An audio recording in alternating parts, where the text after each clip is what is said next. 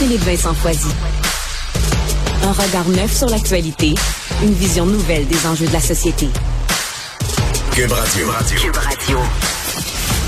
Grosse nouvelle euh, ce matin dans le dossier de la COVID. C'est ça, bon, à 11 heures, on va parler euh, de toute la santé publique, le masque, le retour du masque. Nos collègues du Journal de Montréal de TVA ont confirmé que le masque allait être obligatoire encore dans les lieux publics jusqu'à la fin du mois.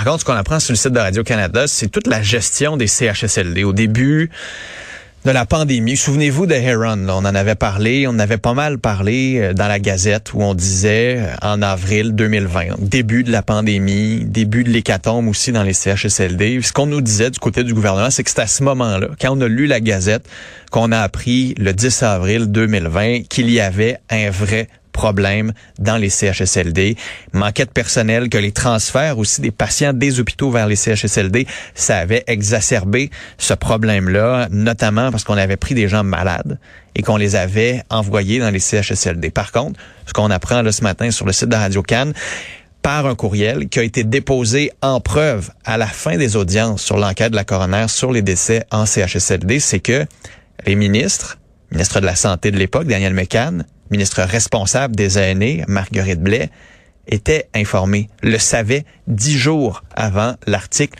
de la Gazette. On parle d'un courriel qui a été envoyé en mars 2020 à la sous-ministre adjointe chargée des aînés et qui a écrit après ça au cabinet de la ministre Blais pour dire attention, situation urgente dans le CHSLD Aaron, dans l'ouest de Montréal. C'est une situation qui est préoccupante. Il y a des employés qui ont été en contact avec un usager positif et on l'écrivait mot pour mot dans le courriel qui a été envoyé en mars 2020 il y a presque plus de personnel pour prendre soin des plus de 150 résidents. C'est très problématique. Souvenez-vous de ce qui s'est passé dans Heron. Ce CHSLD-là, il y a des gens qui sont morts de la COVID, mais il y a aussi des gens qui sont morts de faim, morts de déshydratation parce qu'ils n'avaient pas les soins et les services requis, parce qu'on avait empêché aussi au personnel de pouvoir rentrer travailler, par exemple, quand il y avait euh, la COVID, quand il y avait des symptômes de COVID, mais aussi on avait empêché tous les proches aidants, les membres de la famille, les proches de ces patients-là, de pouvoir entrer dans les CHSLD. Donc, ces gens-là n'avaient pas accès à leur famille, les patients qui étaient là dans les CHSLD n'avaient pas les soins parce que le personnel ne pouvait pas être là à cause de la COVID. Et la crise a fait en sorte qu'il y a eu énormément de morts. Et c'est là-dessus que se penche la coroner sur ces décès en, CHSLD. Ce que ça nous montre aussi, c'est que là, les versions du gouvernement sont un peu difficiles à suivre. Au cours des, derniers, des dernières semaines, par exemple, la ministre des Aînés, Marguerite Blais, avait parlé à l'équipe d'enquête de Radio-Canada pour dire, regardez, le pouvoir du premier ministre, c'est celui qu'on a. Puis comme ministre, ben, c'est vraiment ce que le premier ministre nous donne. Puis les gens autour de la table ne m'écoutaient pas.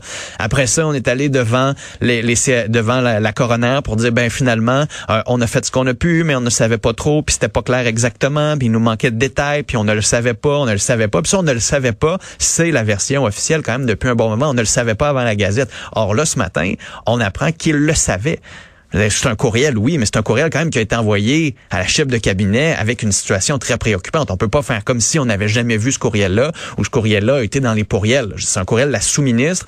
Normalement, ça rentre, bing, ding, il y a une alerte qui sonne assez claire pour envoyer le message que c'est important. Donc, c'est un peu difficile en ce moment de suivre ce que le gouvernement dit là-dedans et ça donne nécessairement de l'eau au moulin. Ça apporte des arguments à ceux et celles qui disent là, ça va prendre une enquête publique, au moins pour comprendre le fil des événements. Parce que le gouvernement, devant chaque commission, que ce soit la coroner, que ce soit l'enquête de la protectrice du citoyen, par exemple, ont envoyé des versions différentes. Puis là, on se demande vraiment qui dit vrai et à quel moment aussi il le savait. Puis pourquoi c'est important? C'est parce qu'à un moment donné, la vérité, c'est quoi? Quelle est cette vérité-là? Qu'est-ce qu'on est capable de savoir? Parce que dans le livre que la presse va publier, trois journalistes de la presse qui ont publié en 2020, on nous dit là-dessus aussi ne jamais avoir eu conscience de la gravité de cette situation-là dans Iran. Donc, sincèrement, c'est très compliqué de suivre le fil des événements ce matin. Le gouvernement clairement, on voit d'un cafouillage. On nous dit du côté du bureau du premier ministre du Québec que le courriel n'a pas été Par contre, sincèrement, il va falloir qu'on nous donne la vérité bientôt. Là.